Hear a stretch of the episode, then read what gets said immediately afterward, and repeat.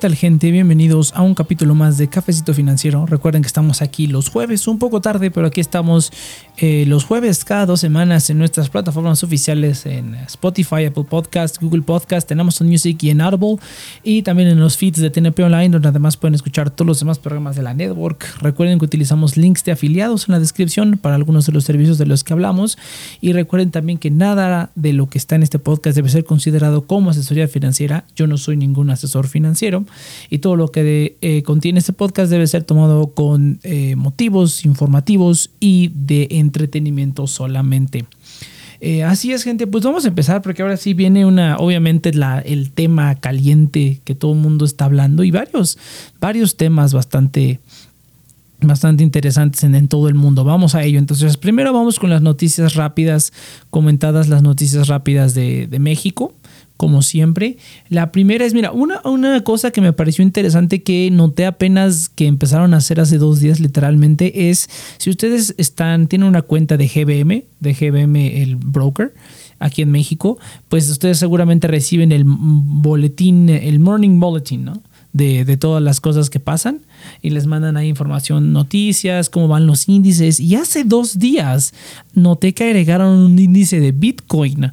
Sale ahí BTC Index. Raro, o sea, está chistoso que pongan ese índice en lugar de poner pues, el precio del Bitcoin. Eh, pero bueno, aún así se me hizo bastante, bastante interesante porque a lo mejor GBM se va a meter a las criptomonedas, estaría bastante interesante, la verdad, porque sería como lo único que les hace falta para tenerlo todo. Y pues ya las criptomonedas son, ya se están volviendo algo tan grande que no pueden ser ignorados ya por, ni siquiera por nadie, ¿no? Entonces, estoy de acuerdo que Warren Buffett no entiende, pero pues porque es un viejo de 90 años, ¿no?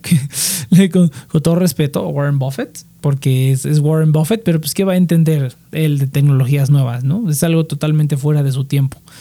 Eh, pero bueno, entonces solo me pareció mencionarlo, si alguien más lo notó, eh, bastante interesante que salga ahí eso, que a lo mejor es un indicio de algo, o a lo mejor simplemente están complementando más, porque se, esta cuestión de, del, del, boletín de la mañana que mandan empezó como, pues no, yo diría rudimentario, pero empezó como mucho más eh, corporativo, por decirlo así, o sea, como muchísimo más seco y ahorita como que le están poniendo cositas un poquito más eh, alivianadas, un tono más alivianado con algunas notas que ponen ahí mismo en el boletín y un formatito pues más bonito, ¿no? Con imágenes y todo, antes era como muy crudo, entonces se nota que le están metiendo, están cambiando un poquito para que más gente y sea más general para todos, ¿no? Pero bueno, ahí está, solamente una, una notita rápida.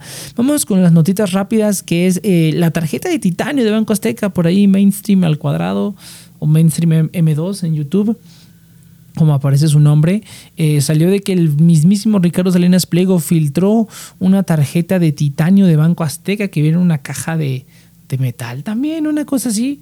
Eh, ya ni me acuerdo, bien, ya tiene varias semanas que lo vi, simplemente quise notarlo, eh, pero bastante, bastante chistoso y, y, curioso, ¿no? Porque la mayoría de las tarjetas de metal o tarjetas que no sean de plástico, eh, pues simplemente es como el flex, el presumir que tienes una tarjeta de metal.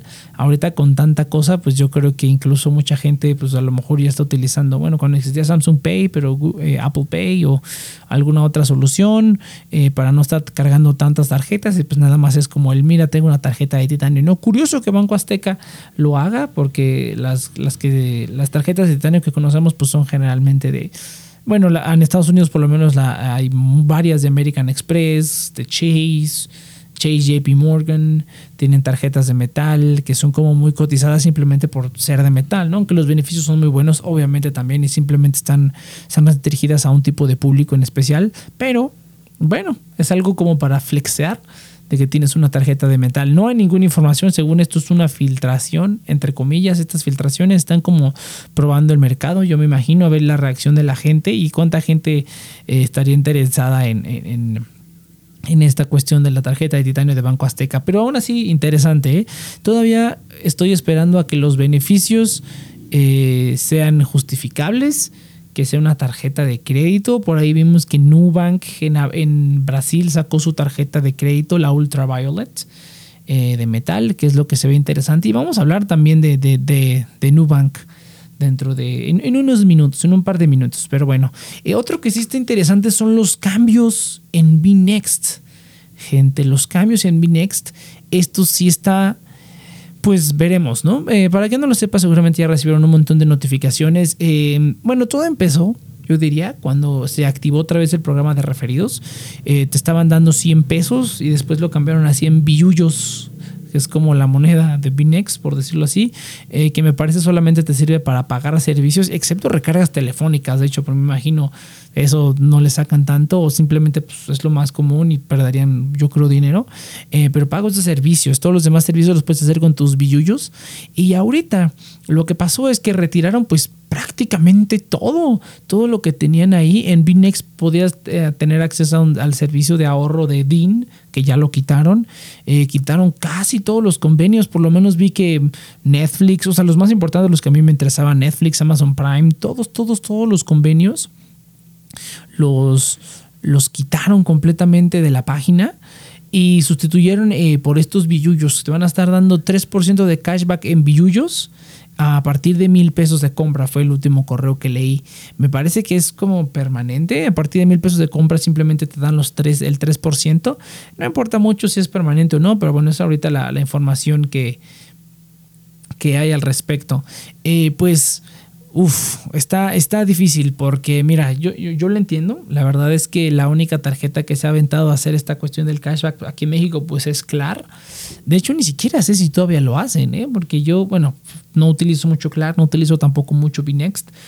Tengo ambas cuentas. Eh, Binext la utilizaba principalmente por algunas promociones que a veces daban y pues el, cashback que me dieron en algún momento en, Walmart, por ejemplo, cuando estaban esas promociones y el cashback en Amazon Prime, estaba genial, estaba completamente genial, eh, pero pues está interesante, bueno, no interesante, pero sí, sí, sí está como curioso esto, esto de los, de los billullos, porque pues simplemente den cashback, ¿no? O sea, yo sé que por cuestiones de, de negocio a lo mejor no es tan viable, pero siento que esta cuestión del, es mejor tener un cashback cashback, aunque sea del 1% o del 0.1% en el caso de Tauros.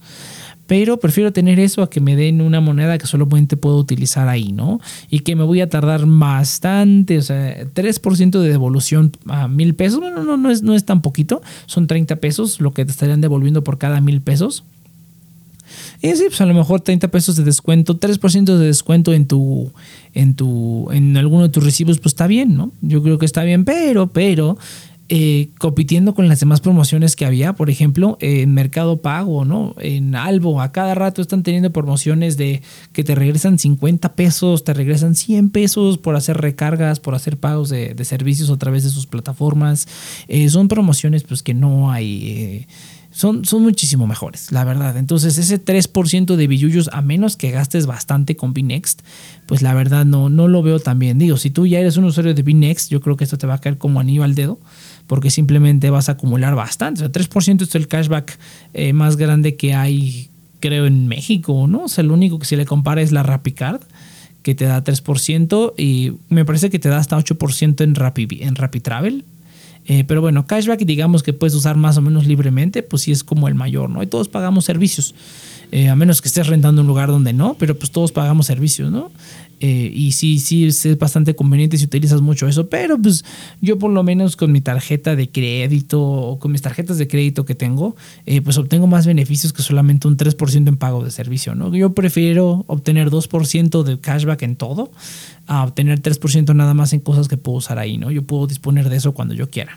Pero bueno, entonces está curioso porque sí, obviamente la tendencia ya es al cashback, o sea, toda la tendencia de la mayoría de los servicios que hay, pues es obviamente al cashback, a que los planes de recompensa no nada más sean como que, ay, me da un punto por cada tanta tontería que haces y ya, ¿no?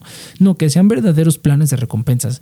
Entonces, eh, la, yo creo que probablemente estén nada más probando las aguas y en algún momento veamos un cashback real, ¿no? El día que agarren un cashback real, ahí sí me interesaría. Pero bueno, es difícil, es una cuenta de débito, obviamente, no es lo mismo a estar dando el cashback, ¿no? Pregúntenle a Tauros, que bajaron de 2% cuando era sponsor de eh, por Dash y ahorita tienen el punto 1%, ¿no? 3 pesos por cada mil.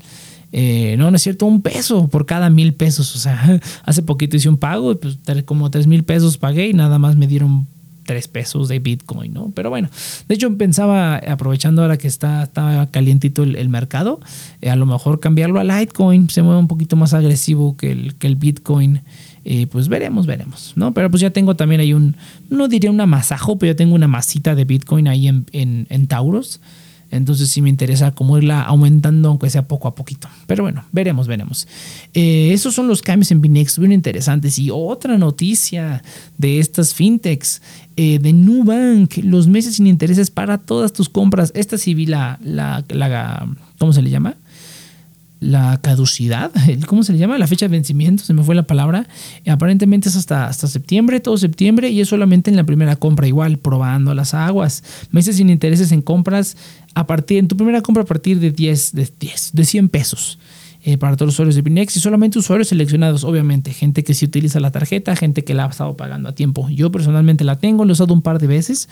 Obviamente el mayor diferenciador que tiene son los meses sin intereses y, más que eso son los pagos adelantados, porque yo digamos que yo soy enemigo de los meses sin intereses, a menos que sean cosas muy grandes. O sea, lo único que he comprado a meses sin intereses es una lavadora, porque pues, fueron como 9 mil pesos.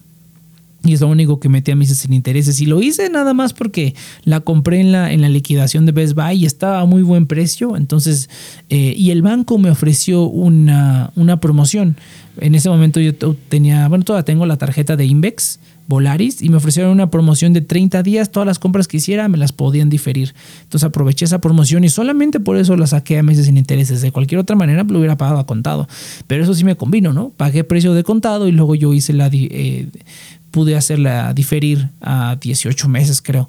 Eh, pero bueno, esa es la única, la única compra que he hecho. Irónicamente, esa lavadora ya hasta ya la vendí. Entonces, ahí todavía tengo esa deuda de algo que ya vendí. Ya la voy a la liquidaré en, diciembre, me imagino.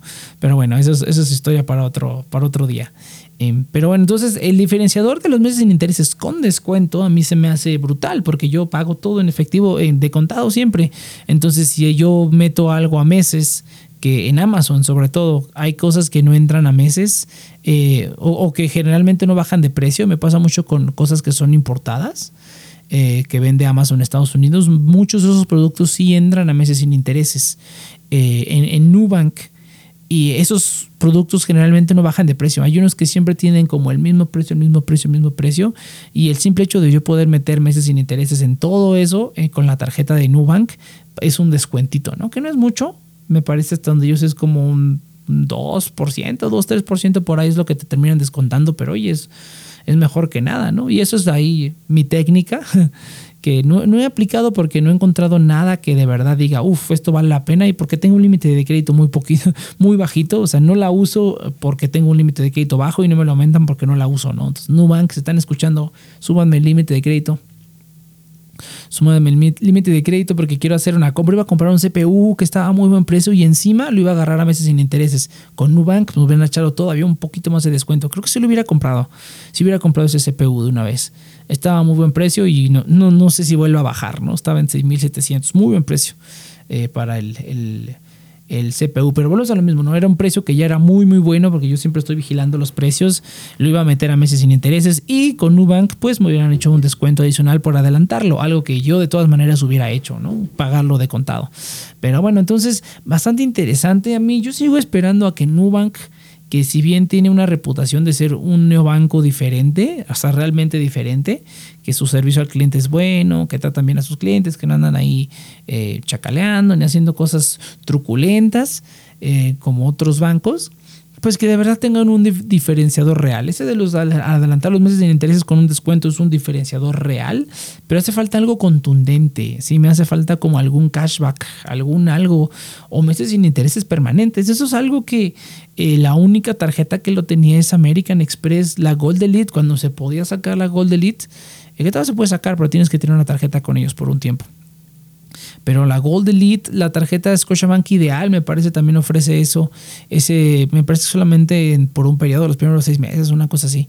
Pero sí, también ofrece ese beneficio de diferir a meses sin intereses cualquier, cualquier, eh, cualquier compra a partir de cierto monto. Ahí es donde tendrían que meterse, yo considero, porque yo creo que de por sí una de las mejores opciones para compras en línea, sobre todo donde, donde haya el soporte para Nubank, es ideal para los meses sin intereses, simplemente por el pequeño descuentito que te van a hacer, ¿no? Y porque cada vez la están aceptando en más lugares.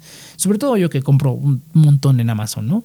Pero otro, le hace falta un diferenciador más que diga, ah, esta va a ser mi tarjeta predilecta, no sé, un cashback, lo que sea, realmente, bueno, no lo que sea, pero un buen cashback o unos buenos meses sin intereses. O sea, Nubank, conviértanse en los reyes del meses sin intereses. Y con eso van a destornar a todos. O sea, van a tener a todos utilizando la tarjeta. O sea, yo con una tarjeta con buenos meses sin intereses o meses sin intereses permanentes a partir de tanta cantidad, pues yo hago todas mis compras grandes ahí, todas, todas, todas, todas, y seguramente las voy a adelantar o por lo menos las voy, a tener siempre a tope la tarjeta, ¿no? Ahí sí, mal, mal hecho, pero pues si es una, si es una meses sin intereses a todo, pues a todo, ¿no? Mientras tanto el dinero pues, se tiene en algún otro lado, no sé, dando rendimiento o algo así, ¿no? Aparte de que haces meses sin intereses, ahorras, ¿no? Entonces está, está muy bien, pero bueno, eso es lo que yo creo que le hace falta a Nubank para convencerme, ya tengo la tarjeta, está ahí sin usarse, está bien bonita, pero pues no, le hace falta ese, ese push, ese pequeñito. Y vamos con otra noticia rapidita, el crédito automotriz de Hey Banco. Esta también está bastante interesante. Esta también tiene fecha de caducidad, tiene también límite. Este sí es hasta el 30 de septiembre. Eh, están ofreciendo unas tacitas, unas tasas bajas pero pues hay que ver las condiciones, ¿no? Porque esas son otras tasas que también hay en otros bancos, ¿no? Hace poquito fui a HSBC, me tuvieron ahí mm, como idiota esperando media hora para que no pudieran hacer nada, para que el sujeto del, del, servicio a clientes me mintiera, pero bueno, eso es historia para otro momento echarle tierra a HSBC. Pero bueno, en el momento en que estuve ahí tuve la oportunidad de ver que hace poco yo saqué un crédito automotriz y estoy buscando la manera de pagar lo menos posible de intereses eh, o de, de, hacerlo, exprimir lo más que pueda ese crédito. ¿no? Estoy experimentando un poco. Aunque el crédito lo paga un familiar mío, eh, lo saco a mi nombre, ¿no? Por cuestiones de la vida. Eh, pues ahí tengo el crédito.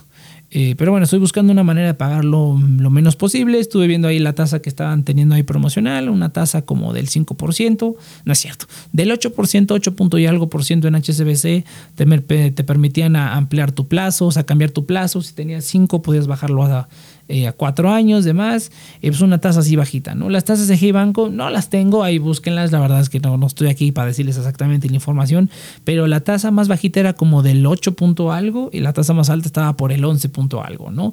Pero tenías que dar 50% de enganche o más, uff, uff, bueno, pues a, a ese a esos niveles de enganche, pues sí, las tasas hasta más bajas puedes encontrar en, en algunos créditos especializados de, auto, unas financieras que no son necesariamente bancos. O sea, sí te puede, puedes encontrar unas tasas más bajitas dando el 50% de enganche, ¿no? O sea, ya al, dar ese, ese tanto de enganche, pues qué tanto te puede quedar de deuda, ¿no? Te dan una tasa súper bajita, pues les pagaste todo, casi todo en, de contado, ¿no? Entonces la única parte que no me gustó, ya la tasa del 10% al 30% de enganche, que es lo que realista, realísticamente, realistically, se me fue el palabra en español, de una manera realista, eh, pues la gente va a estar pagando, ¿no? O sea, si tú puedes pagar 50% de un carro, pues probablemente vas a encontrar una mejor tasa en otro lado, ¿no? Eh, no del 8%, a lo mejor incluso del 5%, del, por lo menos del 7 o el 6%, o sea, por lo menos un, un, punto menos o dos puntos menos, sin dudas, ¿no? Si estás pagando el 50%, hasta te compras un auto ya de contado, o sea, ¿no? Lo metes una tarjeta de crédito ya si tienes dinero para eso, pues lo metes una tarjeta de crédito y listo. Pero, pero, pero, pero, entonces, eh, pues sí, lo que realmente va a estar pagando la gente, pues es el 10% a lo mucho. Eh, o bueno, hay gente que sí puede poner 20%. Para este, este crédito que yo saqué se dio el 20% de enganche, si mal no recuerdo. Eh, y aún así, pues la tasa quedó, me parece que tiene una tasa del 13, me parece. Sí está fea la tasa, la verdad. El CAT está como del veintitantos. La verdad, no, no está padre. Por eso es que quiero como refinanciarlo lo más pronto posible. Pero esa es harina de otro costal. Con lo refinancié seguramente haré un, un, programa sobre refinanciamientos. Em, pero así es, entonces eh, se, ve, se ve bonito. Ahora son tasas promocionales, quiere decir que el crédito normal seguramente va a tener unas peores tasas. Obviamente, seguramente van a tomar en cuenta eh, tu historial con ellos, cómo utilizas la tarjeta de crédito, todo este tipo de cuestiones eh, que balance en tu cuenta, ¿no? Todo eso no, no lo dijeron, tu buró, pero seguramente estas tasas pueden ser modificadas a mayor o menor, dependiendo de tu perfil, pero por lo menos las que promocionan ahí son esas.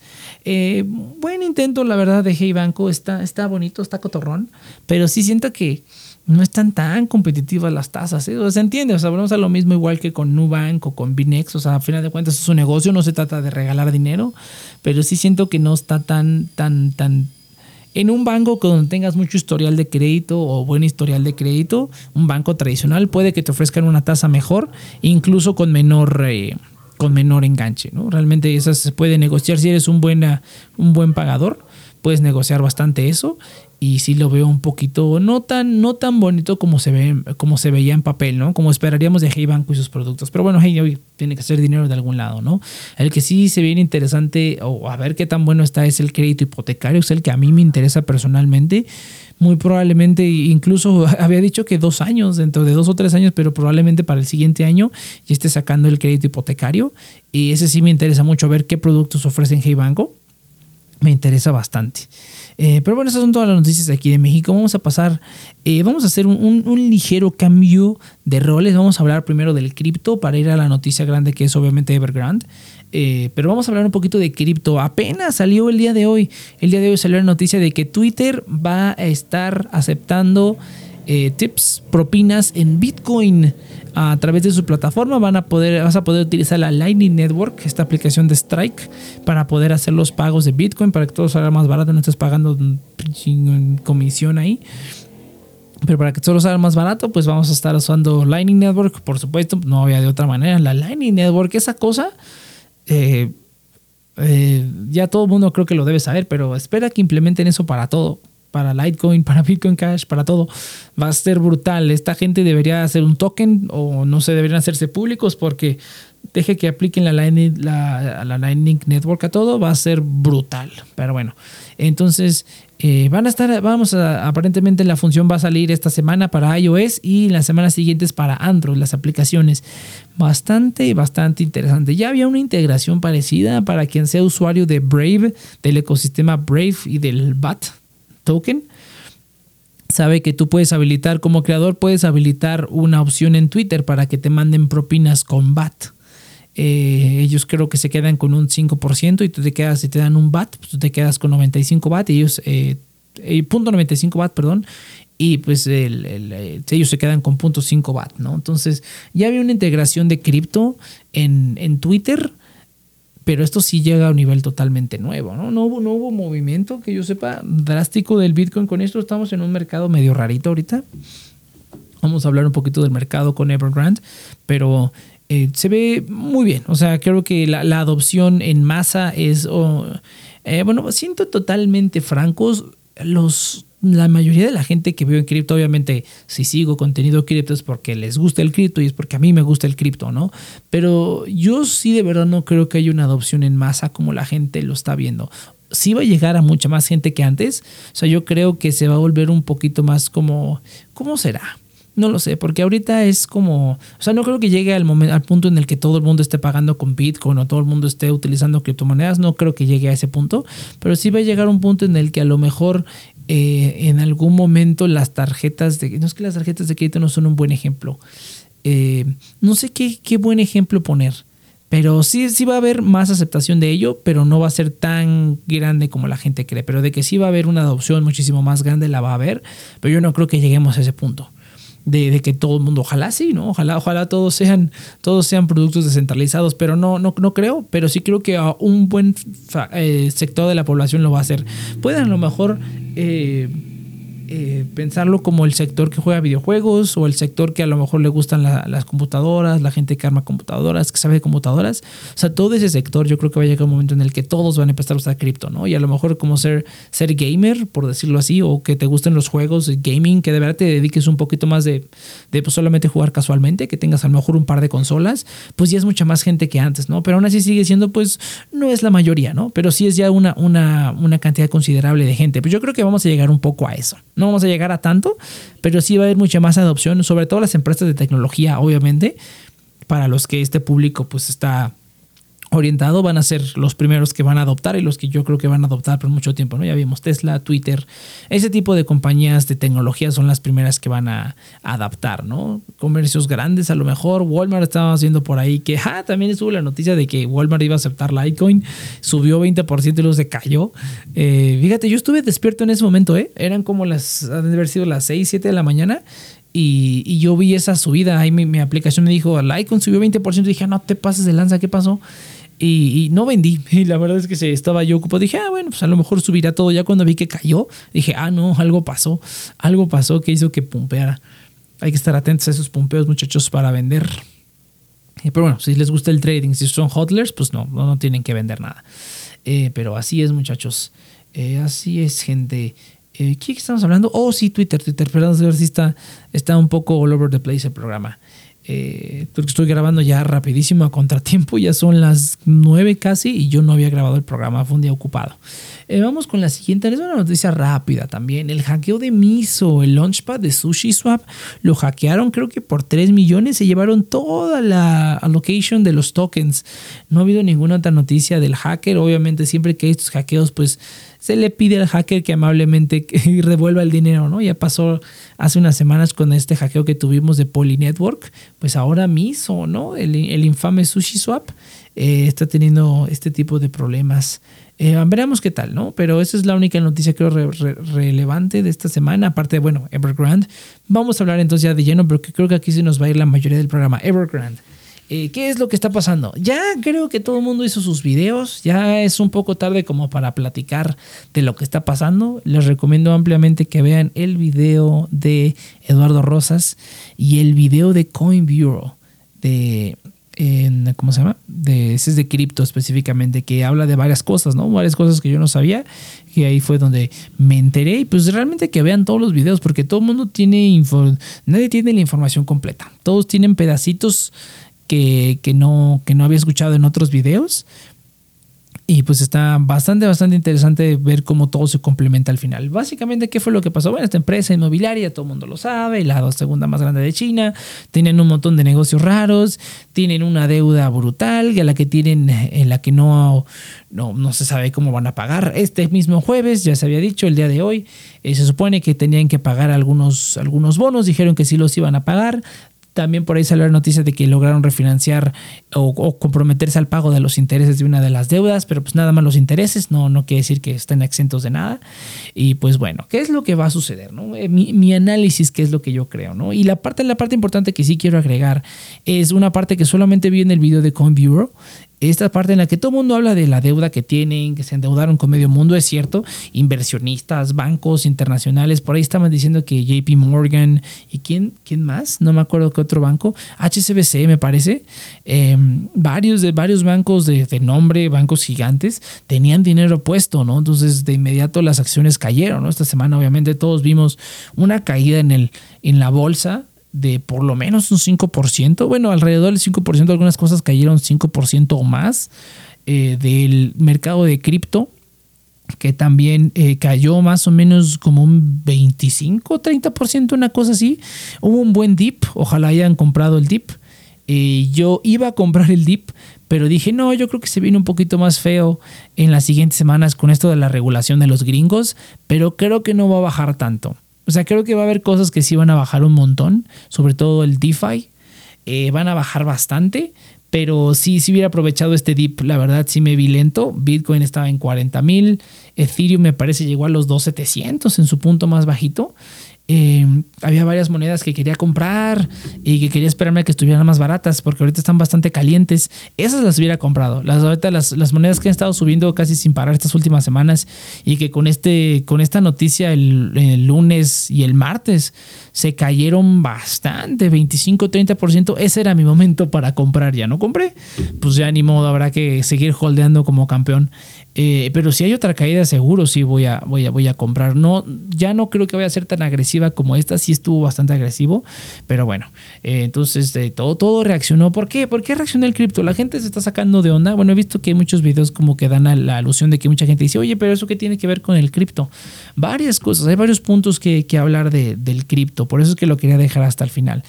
bueno, la parte que ya todo el mundo sabe, que creo que ya dijeron, le deben a medio mundo. Si no le pagan, pues obviamente pues, van a estar en deuda, va a ir a la quiebra, toda esa cuestión. Pero la parte que solamente he visto que he mencionado en Coin Bureau y un poquito el video de, Eduardo Rosas, por eso es que recomiendo esos dos que los vean, es la parte de los commercial papers. O sea, llegó un momento en el que esta gente de, de Evergrande prácticamente hizo un Ponzi pagándole a la gente con promesas de pago en lugar de efectivo, que bueno, el efectivo es una promesa de pago también, pero pues una promesa de pago de una promesa de pago prácticamente. Eh, y así estuvieron por mucho tiempo, ¿no? Había estas cosas llamadas commercial papers, que eran básicamente un te debo. Estaban pagando con un te debo, pues a nombre de la, de la empresa, ¿no? A nombre de Evergrande, que pues, siendo la empresa que es, pues nadie pensaba, y pues la confianza que la gran mayoría de la gente tiene en el mercado inmobiliario, pues dijeron, ah, ok, sí, yo te lo acepto, ¿no? Entonces Evergrande empezó a pagarle a sus, a sus contractors y a sus suppliers, o sea, a sus contractors, no sé, no sé cómo se le dice en español, a lo mejor un freelancer, se le podría decir en español, tampoco está en español eso, pero una persona que no está contratada realmente como un, subcontratado, ¿no? Un subcontratado o algún eh, ah, supplier, se me fue la, la palabra en español suministrador, suministro es la persona que le da los suministros. Se me fue la palabra en español totalmente. Eh, pero bueno, esos empezaron a pagarle, sí, con, con, con eh, digamos, promesas de, compra de títulos de propiedad, creo que incluso hasta con propiedades sin terminar, eh, por ahí también estaba viendo, pero lo que sí se utilizó mucho fue el commercial paper, que básicamente es un te debo, o sea, aquí, aquí este papel dice que que Evergrande te debe tanto, ¿no? Y te lo va a pagar en algún momento del futuro. Ah, ok. Entonces la gente, esos suppliers y esos contractors empezaron a pagarle a sus propios suppliers, a sus propios proveedores, es la palabra, a sus propios proveedores le empezaron a pagar con esta mismo commercial paper, que es un básicamente te debo, ¿no? Esto vale por 30 dólares eh, por parte de Evergrande, ¿no? Entonces empezaron a pagarle a la gente con eso. Entonces empezó como a diseminar estos papeles comerciales o commercial papers empezaron a diseminar muy abajo de la cadena, al grado en el que ya la gente pues no estaba siendo pagada con, con efectivo, ni siquiera con un inmueble terminado, simplemente con un papel de te debo y ya, ¿no? Sin ningún tipo de solvencia a la, a, la cuestión del pago. Eh, una cosa muy relacionada a la parte del cripto que también he visto que nadie hable es que estos commercial papers, pues básicamente por ser, digamos, tener una validez como efectivo, prácticamente como efectivo, como si fueran bonos del tesoro o simplemente bonos corporativos pues de una empresa muy grande que es muy muy seguro o uno piensa que es muy seguro que te paguen, eh, pues Tether, si la empresa detrás de USDT tiene una parte de sus reservas de efectivo en estos commercial papers. No sabemos, obviamente no han dicho, si tienen commercial papers de Evergrande. Eh, si no los tuvieran, ya lo hubieran dicho. Y de verdad que Tether cada vez va de mal en peor, muchachos. Esto, esto, no, es esto no es recomendaciones financieras, pero sí yo por lo menos me voy a alejar de USDT lo más que pueda. Tengo algunos ahorros en USDT, pero sí cada vez me preocupa más la liquidez y seguramente en las semanas que viene es el primero que va a caer. Es el primero que va a caer. Es lo, lo toda la esperanza que tengo de una, de una caída bonita, de una caída olímpica, una caída de esas que dan miedo del mercado de cripto es en cuanto le den cuello a Tether en Estados Unidos y puede que afecte incluso eh, si es una, una, si los de verdad los acusan de algo grave, les meten algo grave los, los, los gringos, o sea, es probable que Tether desaparezca, o sea, USDT desaparezca y es por mucho la, la stablecoin con más market cap en el mundo.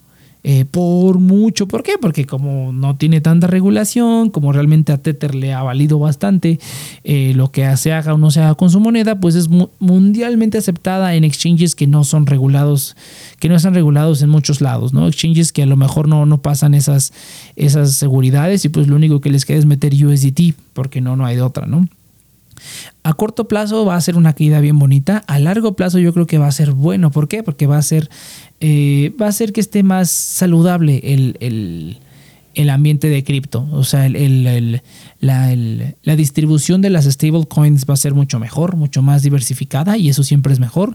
Y ya no va a estar en manos de una empresa, pues que la verdad que no tiene, si de por sí desde hace meses se anunció que no tiene las reservas completas de USDT. Ahora imagínate que parte de esas reservas, no me acuerdo qué porcentaje, pero una parte pues no tan pequeñita, están en commercial papers o en, o en deuda o así, ¿no? Digo, USDC también lo tiene, pero pues es mucho menos porcentaje, ¿no? La gran mayoría creo que arriba del 80-90% pues es como efectivo ahí metido, ¿no? ¿Y por qué hacen esto? Pues porque a la gente le gusta ganar interés con el dinero, ¿no? Si vas a tener un montón de dinero ahí en el banco, pues qué mejor que te dé interés. Y por eso es que compran este tipo de bonos o, o, commercial papers o simplemente algo que les dé un rendimiento mientras tienen el dinero ahí metido, ¿no? Entonces, ese es el gran problema que hay aquí. Ahora, ¿qué es lo que va a suceder? ¿Qué es lo que todo el mundo está diciendo que va a suceder? Eh, esto... Ay, se me fue la onda totalmente. Sí, o sea, realmente el mayor riesgo que hay aquí, que ya todo el mundo lo dijo, es que Evergrande caiga en default, o sea, que no pague. Eh, toda la deuda que tiene, que mucha gente, muchos analistas, lo que yo he estado viendo es que prácticamente lo dan por sentado. O sea, va a llegar algún momento en el que Evergrande no va a poder pagar y o va, va a entrar en quiebra, va a haber un problemón ahí, eh, se va a abrir un problema muy grande. El problema es que si Evergrande no le paga, digamos, a, pues, a los grandes, a los inversionistas chinos, que son los primeros a los que les, les va a pagar, obviamente, eh, si no le paga a la gente interna, sí puede crear un problema sistemático muy grave por lo que ya hablamos, o sea, le debe a mucha gente y aparte de que estuvo haciendo pues básicamente este Ponzi, dándole a la gente un te debo eh, y que la gente estuvo comerciando con esos papeles como si fueran eh, efectivo, eh, la, la, el, la cuestión de que Evergrande no pague se disemina por muchos, muchos, muchos lados. Eh, desde las grandes corporaciones hasta el trabajador promedio que estuvo ahí trabajando pues prácticamente de a gratis a cambio de un papel que dice que te van a pagar en algún momento, ¿no? Eh, todos los depósitos de toda la gente que estaba esperando comprar unas casas. Llegó un momento en el que ya ni siquiera era como que eh, comprar una casa. O sea, tenías que ganarte un puesto para ver si ganabas. se hizo como una lotería y tenían que dejar depósitos para ver si tenías el derecho de comprar una casa. Y mucha gente estuvo haciendo muchas cosas. Eh, la gente dice que no está tan grave como eh, esta cuestión de los Ligman en la crisis del 2008, yo sí creo que es bastante grave.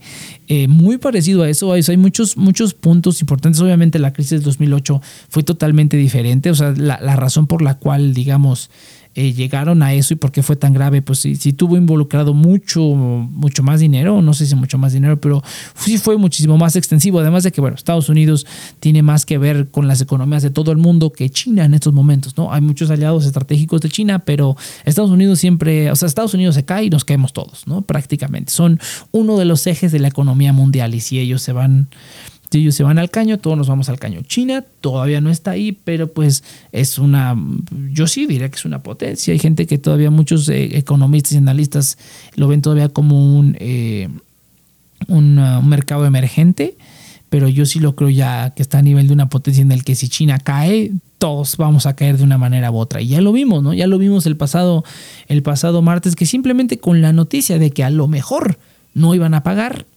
se cayó todo, ¿no? Se cayó todo. No estuvo tan feo, la verdad, no estuvo tan feo. He visto caídas peores, pero sí se cayó feo. Ah, o sea, lo suficiente como para que a alguien sí le, le, tiemblen los nervios, ¿no? Cuando empieza a ver tanto rojo dos días, tres días seguidos, ¿no? Eh, pero bueno, la verdad, nada grave. Fue momento para comprar, para comprar el dip, la verdad. Y eh, vamos a hablar un poquito de mi portafolio más atrás pero así es, ¿no? Entonces, yo sí creo que va a ser grave porque está muy diseminado en otros, en muchas cosas que mucha gente no ha tenido en cuenta. Aparte de que, bueno, no, el negocio inmobiliario no es el único negocio que tienen, tienen muchos negocios, ¿no? Ser una empresa muy grande. Entonces sí creo que va a haber unas ramificaciones muy graves si, eh, o cuando caigan en default, eh, que te digo, muchos analistas lo dicen que prácticamente es un hecho, solamente es cuestión de cuándo.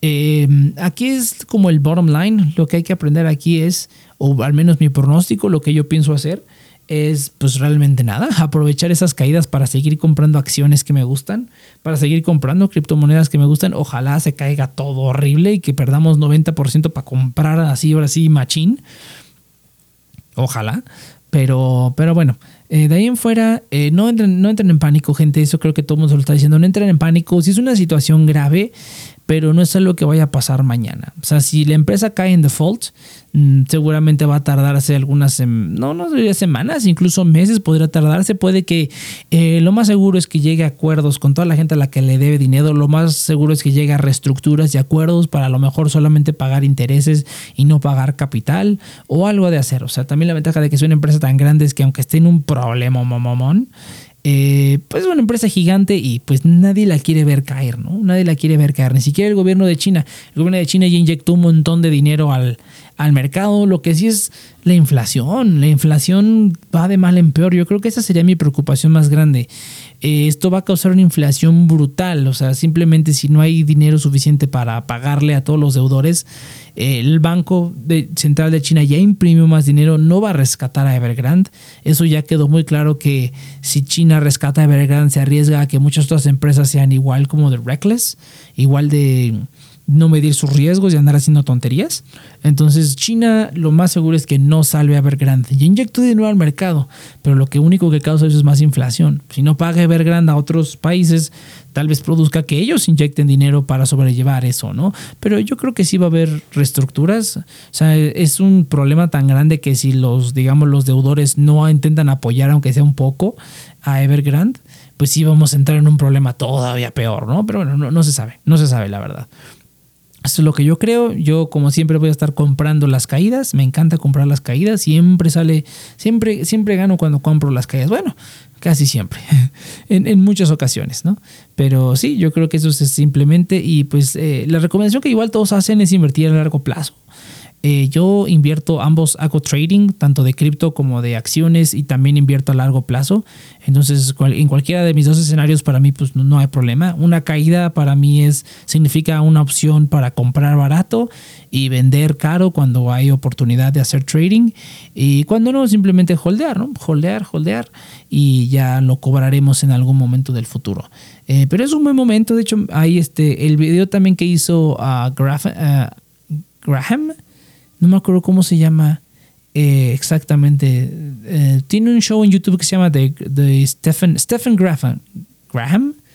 Es, creo que es Stephen. Stephen Graham, me parece que es el, canal. Tiene de. No, creo que es. Se apellida, se, se llama Graham y se apellida Stephen. No me acuerdo. Es un youtuber eh, en gringo también. también hizo un video muy, muy bueno. Eh, sobre todo, eh, bueno, muchos de los videos que recomiendo son en inglés y en español ambos. Yo recomiendo que los lean, los vean los dos. Obviamente, pues si no saben inglés, pues aprendan inglés. no hay de otra. Eh, pero sí, eso simplemente es cuestión de ir comprando, la cuestión de la inflación y pues aguantar, ¿no? Aguantar, aguantar no, no, no alarmarse y si tú te alarmas mucho, eh, eso sí fue un buen consejo que dio el video de Eduardo Rojas, si te alarmas mucho por ver el rojo ahí, pues a lo mejor estás teniendo mucha volatilidad en tu, en tu portafolio, a lo mejor te convendría meterte algo más seguro, eh, pero pues no, nada, nada, otro día en las inversiones, ¿no? Nada grave, la verdad, nada grave. Si es un problema que a, lo mejor se puede poner peor, pero pues no es nada que dentro de 5 o 10 años pues no se pueda superar. Oye, me acuerdo que es lo que iba a decir con el video de, Graham, que el SP500 está al mismo precio que, empezó este mes por la caída, o estaba. Ahorita ya, ya hubo unas ganancias considerables eh, esta semana. Eh, entonces aprovechen, aprovechen esas caídas para recuperar. Yo afortunadamente, pues no afortunadamente, pero vamos a hablar ahora sí un poquito de mi portafolio. Eh, ya yo creo que ya terminé con el pronóstico, todo lo que quería decir. Sí, esa es la situación de Evergrande, entonces simplemente sigan comprando. Y el portafolio, mira, justamente eh, se venía ya pronosticando, estaba viendo varios reportes donde se, pronosticaba un ajuste del 10 o del 20%, hasta el 20% en el S&P 500 y pues muchas acciones gringas. Eh, puede que esto también afecte a los... Ah, ya me acuerdo que otra recomendación iba a ser. No recomendación, pero que otra idea que yo estoy aplicando porque esto no es asesoría financiera, pero otra, otra, acción que yo voy a tomar preventiva. Eh, justamente la semana pasada vendí todo, vendí prácticamente todo lo que estaba en ganancias. Ahorita estoy en una etapa, obviamente holdeé lo que quiero holdear. Ah, no compré cosas que me hubiera encantado comprar, eh, debía haberlas comprado, pero bueno, no importa. Eh, espero que ojalá haya otra caída y ahora sí voy a comprar a lo loco.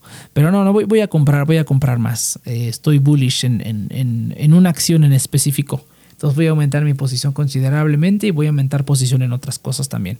Eh, pero bueno, entonces vendí prácticamente todo lo que tenía ganancias y eran ganancias algunas hasta del 20%. Google, Microsoft, ¿Qué otra cosa tenía unas buenas ganancias? Fer Solar, muchas, muchas acciones. De hecho, la, yo diría que más de la mitad de mi portafolio lo vendí porque sí estaba viendo como que este ajuste eh, venía en las próximas semanas. Mucha gente lo esperaba en septiembre, eh, pero puede que se retrase a octubre con varias cosas que están pasando. Y ahora lo de Evergrande, pues este es, no es el ajuste que la gente pronosticaba, simplemente estadísticamente se, se avecina un ajuste, se prevé un ajuste. Yo creo que sí es muy probable que lo haya. Entonces yo vendí todo. Prácticamente vendí todo lo que tenía en ganancias, lo que tenía pérdida lo dejé ahí y pienso revirar, o sea, pienso meter más, comprar más en la siguiente caída o simplemente comprar más ahorita en lo que está en rojo. Para ir sacando algunas acciones de la zanja. Ya salieron algunas de la zanja. Airbnb ya salió de la zanja, ya está en ganancia. Lo más probable es que la venda también. O esa más bien yo creo que sí la voy a holdear. Voy a aumentar mi posición y sí la voy a holdear porque Airbnb sí me interesa para largo plazo, ¿no? Eh, Sophie es otra acción que me encanta Sophie y tiene unos pronósticos muy, muy buenos. Eh, ya está empezando a subir, lo cual me da un poquito de miedito porque estuvo barato mucho tiempo y ahorita con esta caída bajó todavía más, el dólar no estaba tan caro, entonces ahí es cuando debía haber comprado por lo menos eh, el doble, porque quería al menos aumentar mi posición al doble para compensar un poquito con, con Nvidia. Eh, pero sí, esos fueron los, los, movimientos. No compré tampoco cripto. Tengo varios criptos ya en el ojo del huracán. Estoy ya así desesperado por comprar. Me aguanté la caída anterior. La verdad, eh, me hubiera, creo que hubiera comprado en ese momento, pero estoy, estoy confiado de que va a haber una caída peor. Eh, en, los siguientes, en las siguientes semanas o en los siguientes meses estoy confiando de que va a haber una caída peor. Y si no, pues ni modo. si no, pues ni modo. Eh, me esperaría una siguiente caída. Es que ahorita están muy calientes, está muy caliente ese cripto. Eh, tengo varias, Tesos, Atom, Avax, Ren, Luna y, y, pues creo que nada más son esos. Esos son los que quería. Luna ya tengo. Solana, estoy, eh, bueno, llevo queriendo comprar desde que valía 30 dólares. Ahorita creo que no vale mucho la pena. Creo que nada más voy a, a empezar a hacer trading con Solana y voy a intentar amasar lo más que pueda sin tener que comprar yo directamente. Eh, pero todas las demás sí son, son, son criptos que son proyectos que les tenía muchas ganas desde hace un tiempo que no invertí en su momento. O sea, cuando hice mi, mi gran, mi gran inversión en cripto que fue en julio pasado, que es cuando los precios estaban muy, muy bajos. O sea, si compraste en julio eh, y hasta ahorita todavía tienes, pues no, no vendas. O sea, todo, todo lo que tengo prácticamente tiene dos dígitos de ganancia. Aún con todas las caídas que ha habido, todo tiene dos dígitos de ganancia. Entonces, julio era el momento de haber comprado todo lo que quería.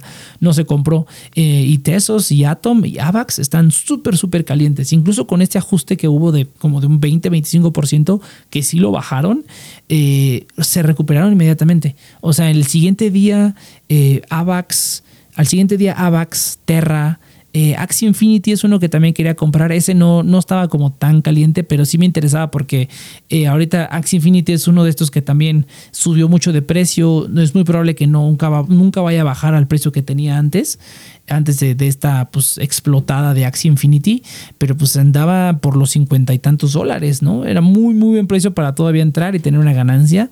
He visto por ahí videos que están esperando que suba al menos hasta los 100 dólares a fin de año, muy probablemente. Terra también, una explosión y más con, la, con la regulación que se viene es muy probable que Terra eh, vaya a reventar como no tenemos idea. Y era muy buen momento, estaba, creo que estaba menos de 25 dólares el Terra. Eh, entonces será muy buen precio. Ahorita al siguiente día creo que reventó 33%. Eh, Avax igual cayó, pero el siguiente día igual se recuperó dos dígitos. Eh, Tesos, Tesos, Ren y Atom eh, se recuperaron, estuvieron como de a 10% al día, entonces también se recuperaron tardó un poquito más, pero Tesos y Atom están, estado súper, súper calientes y ya llevo, yo llevaba desde, desde hace mucho tiempo ya eh, queriendo invertir, pero pues no, no lo hice en ese momento, qué, qué lástima. Pero bueno, entonces esperando la siguiente caída, tengo eso a la vista. Lo siguiente de lo que quiero deshacerme en mi portafolio de cripto es Axie Infinity Ave, Uniswap, que les ha ido pues no tan bien. Ave está un poquito mejor, Uniswap sí está un poquito peor, pero Ave, Uniswap, eh, Bitcoin Cash y Litecoin, Axie Infinity es lo que quiero deshacer. Lo siguiente que quiero deshacerme. Y Mirror Protocol está en una pérdida considerable. Quiero revirar. Me gustaría revirar para sacarlo de la zanja. Pero eh, algo que sí estoy cayendo y por lo cual estoy vendiendo todos estos tokens es que ese tipo de tokens sí no se compran, se, se ganan. Entonces voy a empezar a meterme a todos esos proyectos para obtener esos tokens gratis y no tener que estarme preocupando, ¿no? Por, eso, ya si suben, perfecto, y si no, pues qué bueno, ¿no? Eh, pero estoy pensando en revirar Mirror, lo más probable es que no, seguramente simplemente lo voy a holdear, ya lo hecho, hecho está, lo voy a holdear. Eh, yo, yo sí, no, no siempre lo he dicho, pero lo escuché con los chicos de Coinary pues me gustó la frase, el que, el que vende pierde el que vende pierde. Si tienes confianza en el proyecto, si no tienes ahí, te pones nervioso con los números rojos, déjalo, déjalo. Lo más probable es que, es que en algún momento, si es un buen proyecto, si tiene buenos fundamentales y si lo elegiste bien y no más compraste por comprarlo, eh, pues va a recuperarse. ¿no? Pues va a recuperarse a largo plazo, siempre a largo plazo.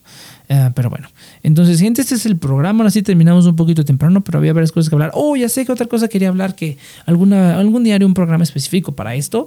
Eh, mucha gente estuve viendo que se sacó de onda porque dijeron, oye, pero esto qué tiene que ver con el cripto. Ya hablamos que sí tiene que ver, pero al mismo tiempo como que a mí también es algo que me está frustrando un poco, en que se supone que el cripto... Eh, cuando empezaba era un mercado aparte, ¿no? Cuando todo se caía, el, el cripto subía cuando todo subía el, cripto se caía, ¿no? Entonces ah, era como una, un mercado alternativo eh, cuando empezaba. Ahorita siento que ya es un mercado pues que sigue al resto de los mercados, ¿no? Que si se cae la bolsa, algo pasa muy grave en el mundo, se va a caer la bolsa, se va a caer el cripto. ¿Por qué? Porque ya hay tanta gente metida, tantas instituciones, que si a lo mejor hay una institución que Evergrande no le paga y tienen reservas en cripto, pues que es lo primero que van a hacer, vender ese cripto, ¿no? Sobre todo si lo compraron hace quién sabe cuánto y pues ya tuvieron ganancias. Eh, entonces, eso, otra de las cuestiones que afecta al cripto, ¿no? Esta cuestión de Evergrande. Eh, entonces, eh, sí es un poquito ya frustrante que esto que se supone que fue creado para darle el poder a la gente, pues realmente sí el poder la tiene la gente, pero pues de todas maneras estamos ligados a lo que pasa en la economía mundial y sí es un poco frustrante de que el cripto ya se esté volviendo como tan mainstream que si hay una noticia mala para el mundo económico normal, pues también afecta el cripto, ¿no? Simplemente porque la adopción está siendo cada vez mayor, ¿no? Dejó de ser un mercado alternativo y se está volviendo ya un mercado más tradicional, por decirlo así, volátil, pero tradicional, más tradicional a final de cuentas, en el que si todo se cae, se cae todo. Si todo sube, todo sube, ¿no? Entonces, esa es la parte que no me está gustando ya tanto del cripto, eh, de cómo se está poniendo ahorita con tanta adopción. Lo que sí estoy implementando ya es hacer inversiones que no se vean afectadas por el mercado.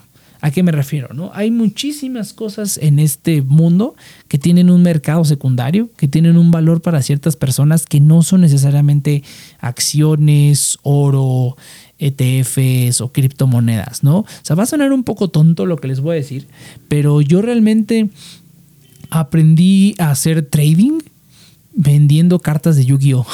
Cuando yo iba en la preparatoria y parte de la universidad, yo no tenía trabajo, ¿no? Y, mi, y en ese momento mi mamá tampoco tenía trabajo. Entonces yo lo que empecé a hacer fue, eh, por azares del destino, retomé el Yu-Gi-Oh en la preparatoria que no había jugado en años y pues me empecé a meter y a meter y a meter. Pues es un mundo, ¿no?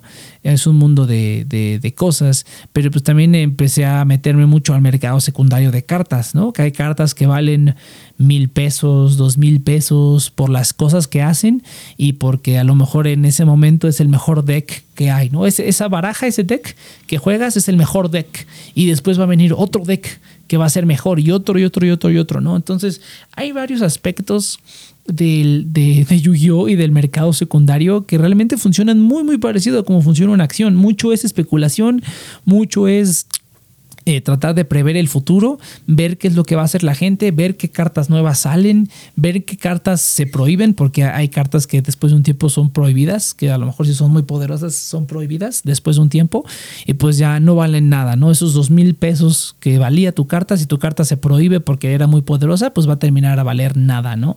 Hay veces que eh, cartas que estaban prohibidas las vuelven a poner, ¿no? Y de inmediato suben de precio. Entonces, eh, de nuevo, suena tonto, pero así es como yo aprendí a trading realmente. O sea, ya después de ver cómo, o sea, después de estar eh, este, en esto de las inversiones y el cripto un rato, es así como de, ah, o sea, no, tengo, aprendí a tener esa paciencia, esa visión, ese ese ímpetu de de verdad conocer de lo que estás invirtiendo, porque entre más conocimiento tienes de lo que inviertes, mejores apuestas, no apuestas, pero mejores inversiones puedes hacer, ¿no? Eso es, a final de cuentas, sí es como una apuesta, porque el, mercado tanto de valores de Estados Unidos como el mercado de las criptomonedas, pues tienen fundamentales y todo, pero pues al final de cuentas, la gente es la que mueve las cosas, ¿no? Es pura especulación. Entonces, por más fundamentales que tengas, hay veces que, aunque tus fundamentales sean excelentes, te va a ir mal, ¿no? Porque si la gente no sabe de eso o no quiere aprender o lo que sea, pues te va a ir mal, ¿no? Entonces, al final de cuentas, casi todo es especulativo. Y pues ese, ese mercado de cartas también era totalmente especulativo, ¿no? Pero ahí fue donde aprendí, aprendí a tener esa, esa frialdad y esos detalles que luego veo que he aplicado mucho en esta cuestión de las inversiones. No preocuparse, holdear, hacer la investigación, saber que en algún momento eso puede cambiar, que las cosas pueden cambiar en cualquier momento y que no hay que estar ahí paniqueándose y saber el momento preciso para hacer los movimientos, ¿no? Entonces todo eso lo aprendí, y, pero ¿qué es lo que quiero que saquen de esto? No, no estoy diciéndoles que vayan y compren cartas de Yu-Gi-Oh, no, pero el Yu-Gi-Oh eh, y algo un poquito más eh, real, por decirlo así, es el mercado de los vinos, por ejemplo, es un mercado que no sigue, no es un mercado tradicional, o sea, no importa si se cae toda la bolsa, el día de mañana o el día de hoy, la carta que hoy vale dos mil pesos va a seguir valiendo dos mil pesos, ¿no? Y de igual manera los vinos. Los vinos pues, no siguen un mercado tradicional, no importa si, eh, si a la empresa le va mal o le va bien. El vino que ya fue creado, si es un buen vino, si tiene las características de un buen vino, sigue teniendo ese valor y sigue habiendo gente que va a mantener ese valor, aunque a las empresas que lo hagan o a los ranchos donde se hizo les vaya mal. No, obviamente sí si les va mal, obviamente ya no van a poder sacar más botellas y demás, ¿no? Pero bueno, entonces hace poco vi un, vi un video sobre inversión en vinos, que es una buena inversión alternativa que no sigue a los mercados tradicionales y que hay mucha gente que está invirtiendo en eso precisamente por eso, porque no importa si se cae la bolsa, no importa si se caen las criptomonedas, no importa lo que pase en el mercado financiero, el vino va a mantener su valor. No importa si no lo se tardas en venderlo como más tiempo porque a lo mejor no hay dinero, pero aún así, ¿no? O sea, siempre, siempre hay alguien, siempre hay algo, ¿no? Y esa es la ventaja de esos mercados, ¿no? Siempre va a haber un restaurante que va a tener un evento y que va a requerir una botella de vino importante para cierta persona o algún cliente que la pida, ¿no? Entonces voy a incursionar un poquito en esa cuestión. Estoy analizando un par de plataformas donde puedes invertir en vinos Ah, ya, es la, ya, son las, ya son las y media, donde se puede invertir en vinos y pues está bastante interesante. Y lo que quiero que se lleven de aquí es que busquen una inversión, un mercado secundario que no siga al mercado de valores. Pueden ser muchas cosas, o sea, eh, a lo mejor han visto programas en, internet o en la televisión de gente que vende antigüedades, de gente que colecciona monedas, de gente que colecciona instrumentos musicales, juguetes, o sea, hay un mercado secundario en todo, todo, todo tiene un mercado secundario, ¿no?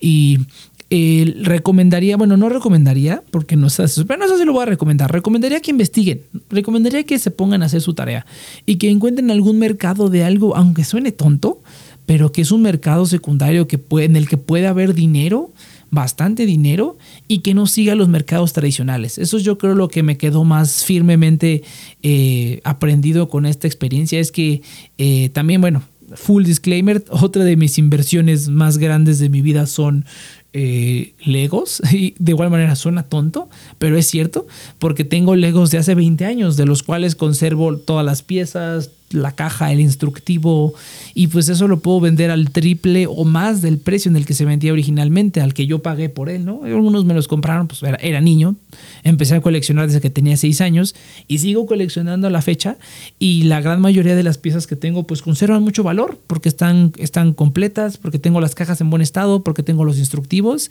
y todo eso pues sigue subiendo de precio. ¿Por qué? Porque el Lego simplemente se produce seis meses, un año, después se deja de producir y no se vuelve a producir ninguna vez. A lo mejor pueden hacer el mismo set dos veces, pero ya no es lo mismo. Ya un set una vez que se deja de hacer no se vuelve a hacer e incluso si se vuelve a hacer ya no va a ser igual. Ya no va a ser igual que el original. Eh, entonces es un buen mercado secundario porque hay mucho valor en gente que tiene estas cosas y que se venden por miles y miles de pesos. En Facebook hay grupos de Facebook donde yo estoy, donde se venden sets de hace muchos años por mucho dinero y sigo comprando y consiguiendo sets raros. He viajado a varias partes del mundo, he comprado sets de Lego de esas partes del mundo y, ha sido bastante, bastante interesante, ¿no? Ver cómo, cómo puede haber dinero en muchas cosas y cosas de nueva cuenta. Suena tonto, pero la verdad es que la inversión que tengo aquí es muy, muy buena. Si en algún momento yo llegara a tener alguna emergencia, sin ningún problema podría ser efectivo de todo el, eh, el, dinero que tengo aquí que lo tengo bien conservado y que es un mercado que no siga el mercado de valores. No importa si el día de mañana se cae toda la bolsa y el oro y las criptomonedas, esto no pierde valor. A lo mejor si todo se va a la fregada, pues no va a haber suficiente economía para que alguien me compre esto, ¿no? Pero pues aún así va a mantener su valor, ¿no? A menos que se acabara el mundo, pues en ese caso pues ya nada va a tener valor, ¿no? A lo mejor algunas metales preciosos o algo así, pero pues metales preciosos también tengo, ¿no? Entonces, eso es, eso es lo que yo estoy investigando y quiero meterme a más mercados que no se vean afectados por los mercados tradicionales, ¿no? Por la economía. No, hay un término específico para este tipo de mercados, eh, pero ahorita se me fue. Pero bueno, esa es la, la enseñanza que tengo esta semana. Gente, nos vemos esta semana. Gente, nos vemos en el siguiente programa. Y recuerden que estamos aquí los jueves cada dos semanas en nuestras plataformas oficiales, además de TNP Online. Ah, el hashtag Cafecito Financiero, por si quieren dejar algún comentario, algún lo que sea, pueden utilizar el hashtag Cafecito Financiero en Twitter. Estoy pensando en hacer stream para hacer estos programas porque me gustaría a un poquito de feedback en vivo a lo mejor. Sé que no mucha gente los va a ver, pero bueno, estaría, estaría interesante. Un día vamos a hacer un, un stream de cafecito financiero, eh, a ver qué tal. Y ahí para responder preguntas y hablar de, mercados secundarios y así, ¿no? Pero bueno, eh, nos vemos en la siguiente, gente. Hasta la próxima.